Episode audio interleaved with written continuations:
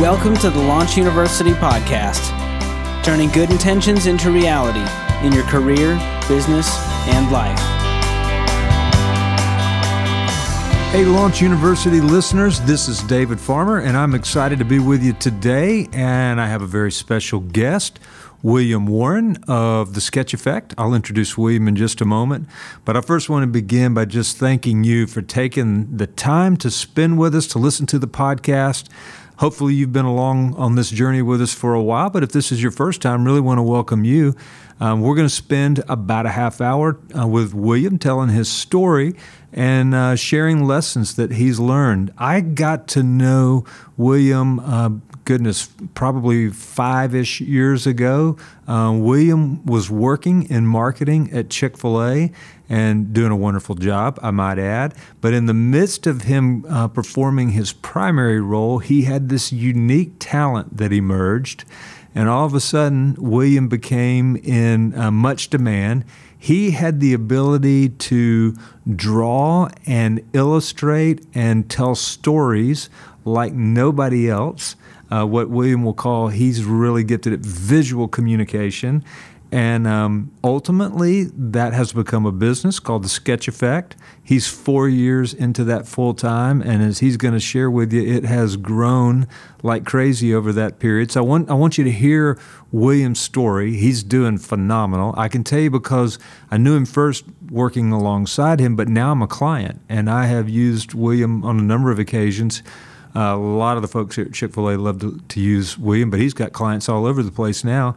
And so he's going to tell a story and just share some of the lessons that he's learned along the way. So, William, uh, welcome to the Launch University podcast. Awesome. Thanks, David. Happy to be here. Yeah, I gave kind of the high level outline of your story, but why don't you take us back uh, and share a little bit about how the sketch effect sort of came into being? Sure. It's a great story. I love, love telling it. Um, like you said, I used to uh, be working here at Chick fil A, and I was on the digital marketing team doing uh, a lot of awesome stuff, including email marketing and social media marketing, stuff like that. And uh, I've always had this sort of passion for illustration and cartooning and comics and stuff like that. Always was drawing as a kid. And so um, throughout my time at Chick fil A, I always looked for opportunities to sort of weave in that, that passion into my work. You know, as a creative person, it's hard to keep that keep those passions bottled up. So it was really about two years into my time at Chick fil A where I started to experiment with this idea of visual communication. So if I had a meeting to lead or if I was participating in a meeting, I um, might sketch out the ideas on a whiteboard. Or if a colleague needed some help sort of thinking through his his uh, his work or his strategy, I would sit down with him and maybe diagram it out on the whiteboard together. And uh, for me at the time, it was really just sort of a, a, creative outlet, just something fun to do in addition to my full time job. But uh, what I realized is that people really saw value in it, and they saw they saw a need that it was meeting. And I loved it because I enjoyed doing it. Uh, it wasn't my official job, but um, really had a lot of fun working with um, my colleagues and other other teams around Chick Fil A, kind of doing this sort of side visual communication hustle, I guess. It is super cool to see. And, but talk about why you think people find so much value in it. Yeah, sure. So um, I didn't know it at the time, but uh, I I was kind of stumbling upon this idea of visual commu- visual communication. Uh, the reality is that everybody, whether they think they are or not, is a visual learner. Um, especially as we sort of go boldly into the 21st century, people are becoming even more visually literate than previous generations. Um, and so, what I was doing without really knowing it was sort of adding the element of visual learning to communication. So, you know, we're used to being uh, we're used to digesting communication verbally uh, through through written and spoken, and so what I was doing was adding that visual element, which um, I believe helps make make uh, it makes communication more effective. So you can be in a meeting and just talking about whatever. William can be uh, at a whiteboard or an easel, and he can essentially paint a portrait of the meeting, of the conversation, and it's it's pretty remarkable. In fact, that's one of the things that he does, which you kind of refer to as sort of your live. What do you call it? Uh, live sketching? Right, yeah. So at the Sketch Effect, we have two main uh, services. One is Sketch Effect Video, and the other one is Sketch Effect Live. Okay. And so Sketch Effect Video, you it's almost like an animated video where you tell a story uh, through the illustrations that you create. Is that fair? Correct. Yeah, it's a video. Uh, the medium is video, and we illustrate uh, concepts on the camera, or we animate them, and sort of create a, a visual story in the video format. All right. So uh, I want to paint a quick picture of where you are today, but then I want to go back in time and, and let's talk about how you even got here because you've been doing this full time for about four years. Your business has grown. Um, you've got um, clients. You've got major clients, like uh, not just somebody like Chick Fil A, but you've got UPS based here in Atlanta. Georgia Power, which is the big utility company based here in the state of Georgia, but you've been traveling all over the country right, yep. and, and even more recently internationally doing this. Yeah, I just got back from London a couple weeks ago. There are worse places to have there, to go to there do are, work. yep, exactly. And your team has grown. It's not just you anymore. It started out with just you, but talk about how your team has grown and you, you're up to how many folks now? Yeah, sure. So we have six full time folks uh, in our, our home studio, and we have uh, nine uh, exclusive Sketch Effect contractors. And still growing because you said six full time, but you're trying to hire a couple more as well. right, we've got two open positions we're seeking to hire, uh, uh, looking for, for folks for. Yep. So if you think about it and you, and, and you sort of feel this responsibility for the livelihood of these people that are now on your payroll, that's a heck of a lot of growth in four years. It's exciting. It's it's humbling, and you know, it's been an exciting journey. Well, I, I know that one of the reasons you've grown is because you guys do a phenomenal job, and the service that you provide resonates not only with your clients but those that are kind of in the audience that are the benefactors of this this um, visual learning that you're talking about. Let's go back and talk about how you made the decision from um, you were gainfully employed, but you decided, hey, I think I'm going to launch my own thing. Yeah, sure. So I remember that time vividly. I had just gotten married, and um, Stakes are higher. yeah, and I, I came. I, I showed up one day after work, and I told my wife, "I think I'm going to quit my job," uh, which is always an exciting thing to tell. Uh, I've got a good bride. idea. You work. yeah, you're going to be the primary breadwinner um, for now. But yeah, so like I said, uh, I had kind of stumbled upon this idea of visual communication at Chick Fil A. Um, I actually attended a conference where I saw um, another another uh, agency sort of performing a similar type of service in a professional environment. And that got my wheels turning. And I said, I thought to myself, you know, there really is a, a gap in the marketplace. There's really a need for effective visual communication services.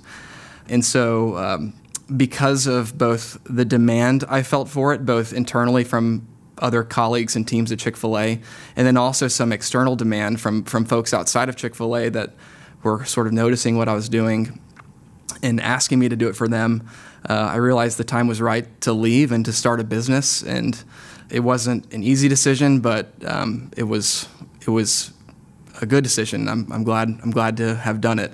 Yeah, we don't really have a lot of people that leave Chick fil A, but we can still get excited when somebody's leaving uh, because they've got a, a, great opportunity. And I think you felt that support, and absolutely. Hence, you still got all kinds of clients yeah, all my, over the place here at Chick fil A. Yeah, my, my team knew that uh, I had this passion and that there was this cool idea out there, and so they were really cheering me on. And um, one of the things that sort of nudged me in the direction of leaving was that I knew I had had people tell me that if I left, that they would hire me back to do this sort of work. So I kind of already had a built-in client. Essentially, I knew that uh, my relationship with uh, the folks at Chick Fil A was so strong that I knew that if I left. Um, there would be opportunity to, to come back and, and provide this sort of service, but in a different capacity. All right, so I want to camp out on, on that for just a moment because we sometimes talk about a launch process, and part of that involves prototyping your product.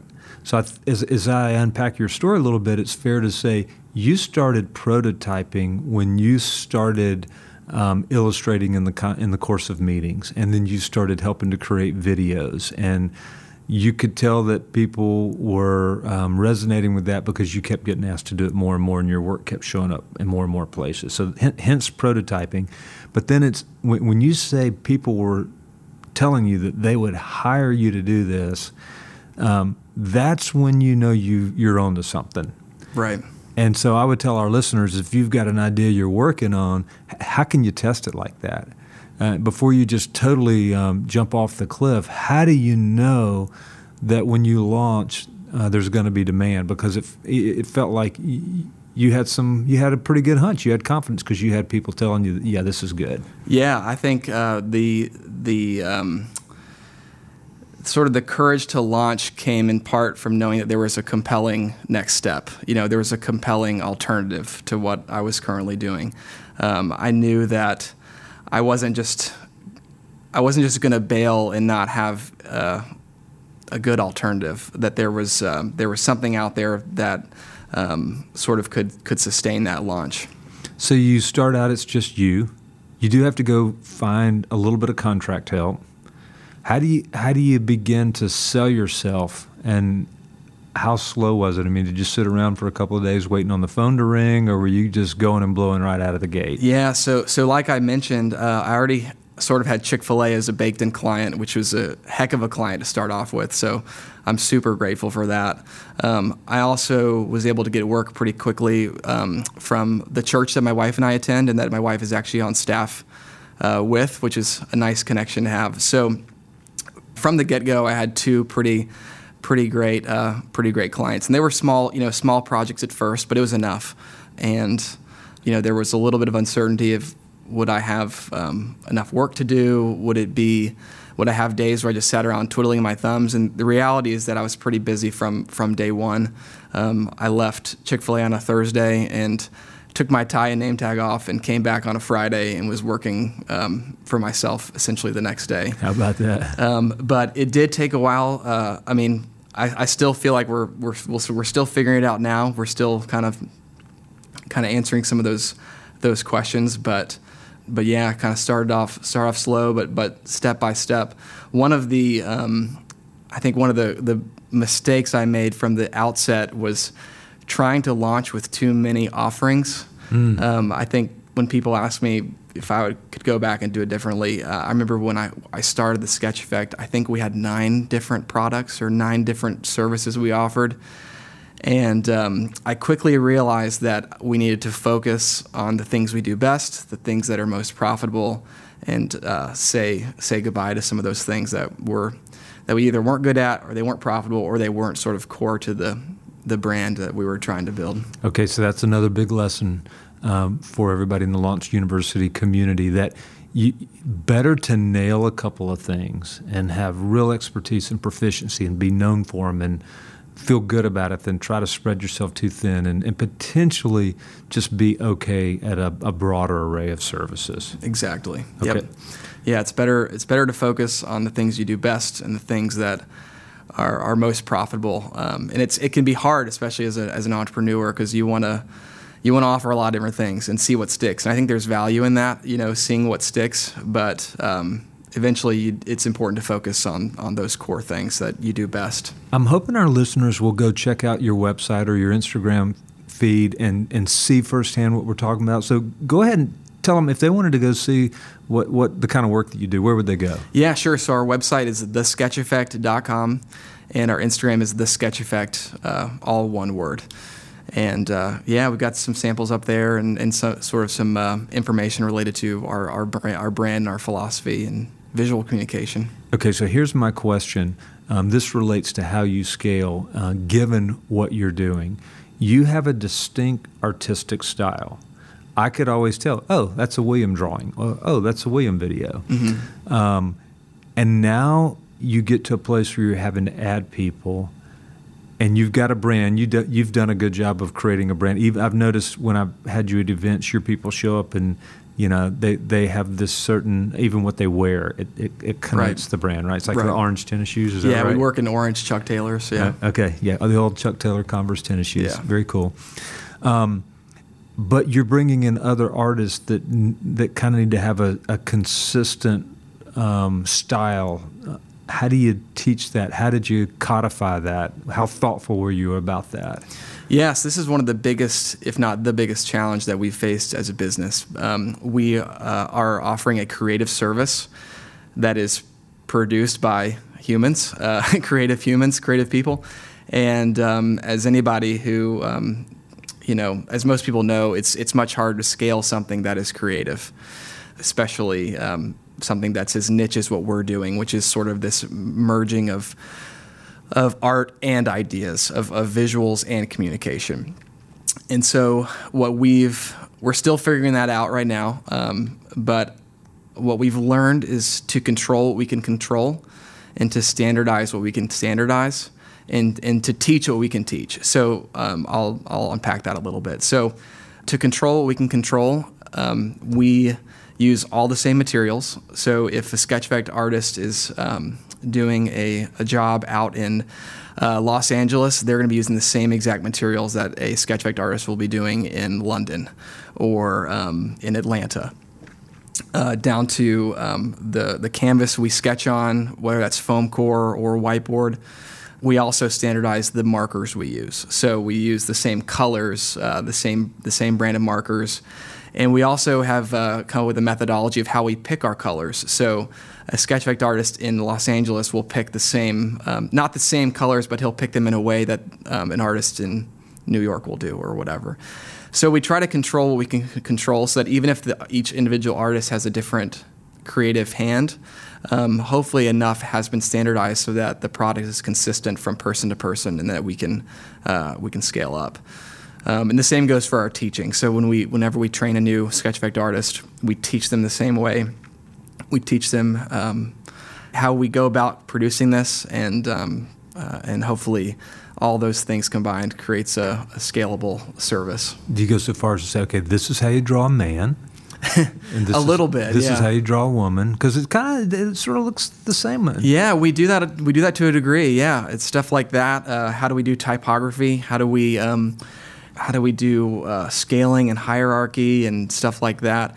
And we also have developed a, a concept library. So if um, you know if if somebody mentions a an idea, the odds are that we have already identified sort of a visual um, translation of that idea. So all of those combined hopefully creates um, a service that is scalable. So you've got artists, they're at the core of your business, but you're not going to survive without help from some folks that are not artists as well. What you got other you got you got administrative stuff you got to take care of too. Absolutely, so always. How, how, have you managed that as your business has grown um, pretty dramatically uh, in a short period of time? Yeah. So um, one thing that I have learned is that there are a lot of things I'm terrible at. um, forms, um, anything related to the finances. Uh, you know, uh, things like that. And so I probably waited too long to hire an administrative assistant. I think it was maybe six months in. Um, I should have done that on day one, but I did, and that was super, super helpful. Um, uh, about a year and a half ago, we brought on a full time um, director of operations um, who uh, has done a fantastic job. Um, and uh, have a bookkeeper, and so I, I've just learned that you know, as, a, as an entrepreneur, you think that you can do it all, and it's important to realize that you can't, and to identify those areas where um, where you're just not as gifted, and find people who excel at that, and then equip them and empower them to um, to, to to bring that value to to the business. Yeah, I've talked about this before, so if you've heard it before, forgive me. But I just love this concept that uh, Tommy Newberry taught me. He talks about genius, and he defines it as the intersection of your passion and strength. And he literally draws two lines, and he draws a little circle around that intersection point. So that's your genius. You want to spend as much of your time and energy as you can right there. And everything else outside of that little circle, necessary stuff, but everything outside of it, you want to try to find somebody else that can do it and will do it. And actually, it may be in their genius. Exactly. Yeah. That, that's the beauty of it. Because uh, there, you got folks that could not do what you do, but they absolutely love enabling you to do what you do. Exactly, exactly. And then the beauty in that is that it frees you up uh, to go and focus on the bigger picture stuff and, and, and think through, um, you know, what's next for the business instead of getting caught up in the task that, that you're not you're not gifted at and you, you shouldn't really be doing in the first place. All right. So as you've grown your team, um, I feel like you've been thoughtful about creating a culture within the Sketch Effect, and one of the reasons I say that is I follow you on Instagram, and I notice you're celebrating your team a lot. Mm-hmm. And you're having right. little parties and dinners and, and things like that a lot right. to celebrate um, accomplishments and work that the team has done. Um, share a little bit about um, your thinking around that.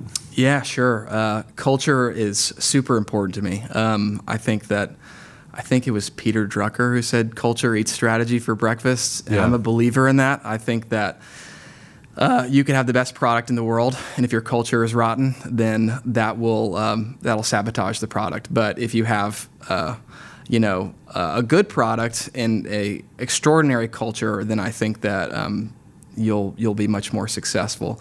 Obviously, you have to have a good product. Uh, that's that's critical. You know, it's critical that you have a good product to to bring to the marketplace. But um, cul- a culture is your best is your best asset. It's been our best asset. Um, so yeah, we we celebrate a lot at the Sketch Effect. We um, we honor people. You know, if it's their birthday, we like to uh, we we call it the pile on, where we just have everybody go around a circle and tell all the things we appreciate about that person and the value they add to the business. Um, other things we have uh, just silly things like we have a gong in our office and we we hit the gong whenever anything awesome happens. It's called the Gong of Awesome. So if we if we if we land a new client or um, something you know something exciting happens, we hit the gong and everybody applauds and We, it's we really need fun. more sound effects on this podcast because this would be the gong, perfect big- moment for a gong right now. Exactly.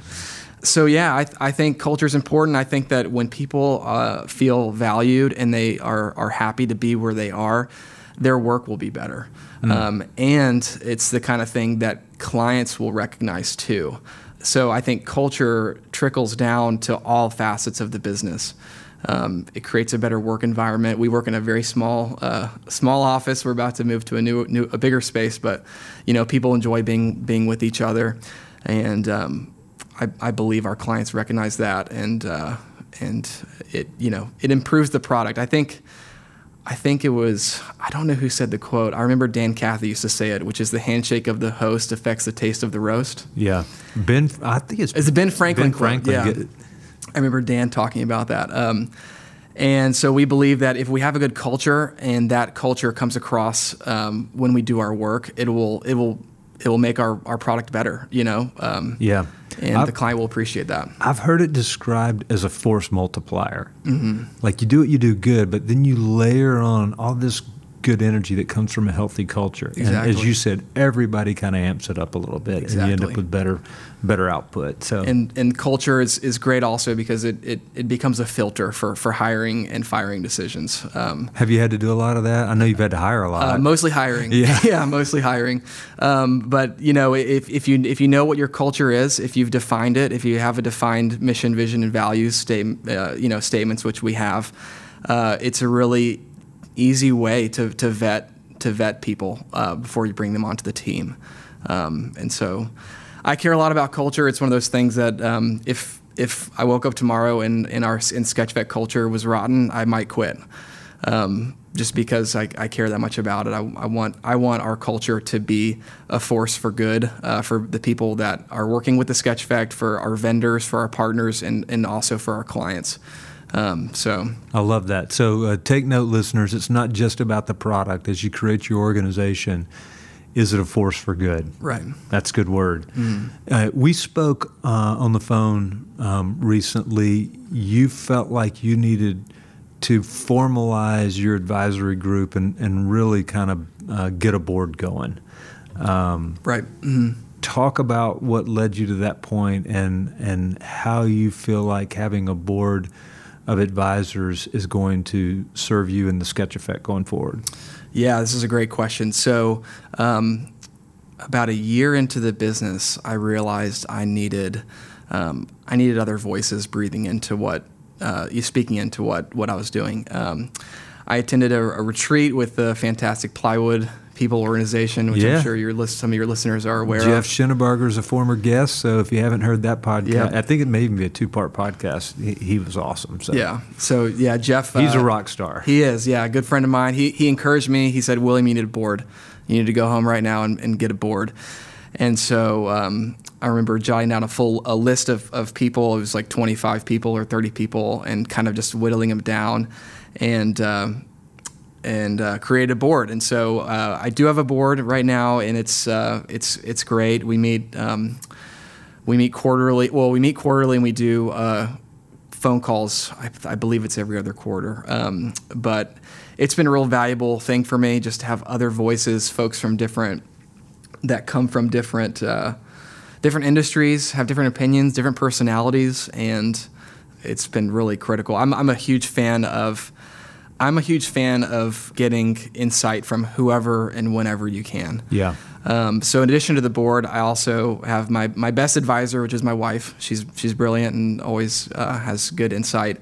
Um, and I'm also in a member. I'm also a member of a, a mentorship group, actually through Plywood, and so um, that's been fantastic as well to have have those voices sort of speaking into what, what we're doing. I'm a huge believer in that. And, and whether you it's a board or it's sort of a peer group um, like you're part of, um, I think the message is don't go it alone. That's right. Yeah, yep. we're all better off when we can rub up against one another and learn from one another and encourage one another and you know just kind of uh, challenge one another even. Mm-hmm. So so good for you for doing Absolutely. that. Um, share any key tips, ideas, hacks?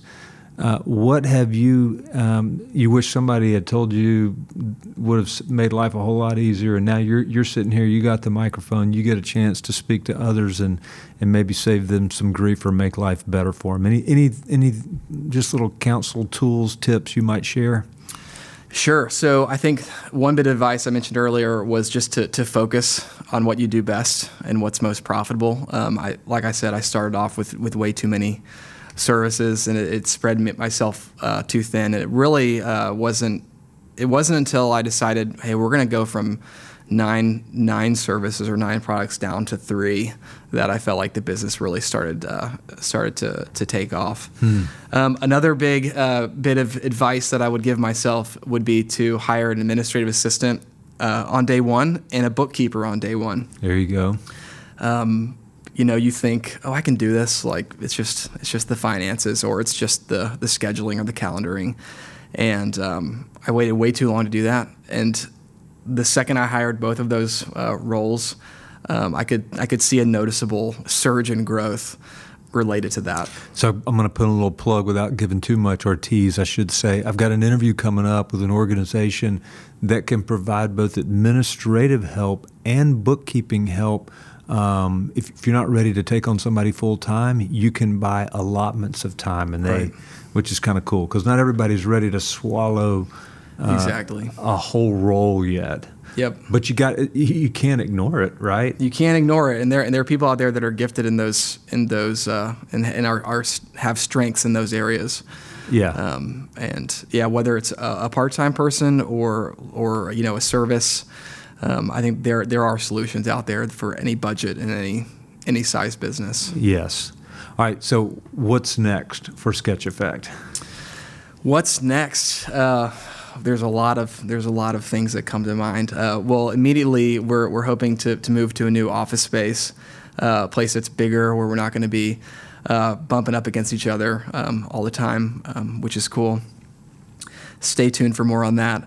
But we are really uh, we are really pursuing a scaling strategy. Um, we're really trying to grow uh, what we're doing and, and take it to the take it to the nation. You know, we have um, like we talked about earlier, we have a, service called Sketch Effect Live. It's where we travel to an event, a conference, a meeting, and we sketch live in the room in real time. Where you know, whenever folks are having a conversation, we're in the room documenting it, diagramming it through visuals. It's pretty amazing because I know I've had you or someone from your team probably on four occasions sketch a talk or a meeting uh, that I was part of, and it's pretty cool to see. Yeah, so so we're excited about that, and uh, we are um, building out what we call the Sketch Effect Network, and it's a team of talented, amazing individuals that are located in different cities around the country. Um, and we are um, training these folks up, certifying them in our um, in, in Sketch Effect and what we do, equipping them, and then sending them out to bring Sketch Effect to their markets. Um, we're really excited about it. We've got uh, uh, folks on the West Coast, folks on the East Coast. We've got a, a guy in Puerto Rico, um, and um, we're really starting to pursue that hard. And because we believe in what we're doing, we think uh, we have a great product, and we think we have a great brand, and and a great culture. And so we want to bring it to more cities and, and more people. Um, and so we're, we're working working hard on that. That's awesome. Well, I, I, want you to know I'm really proud of what you've done over these last four years.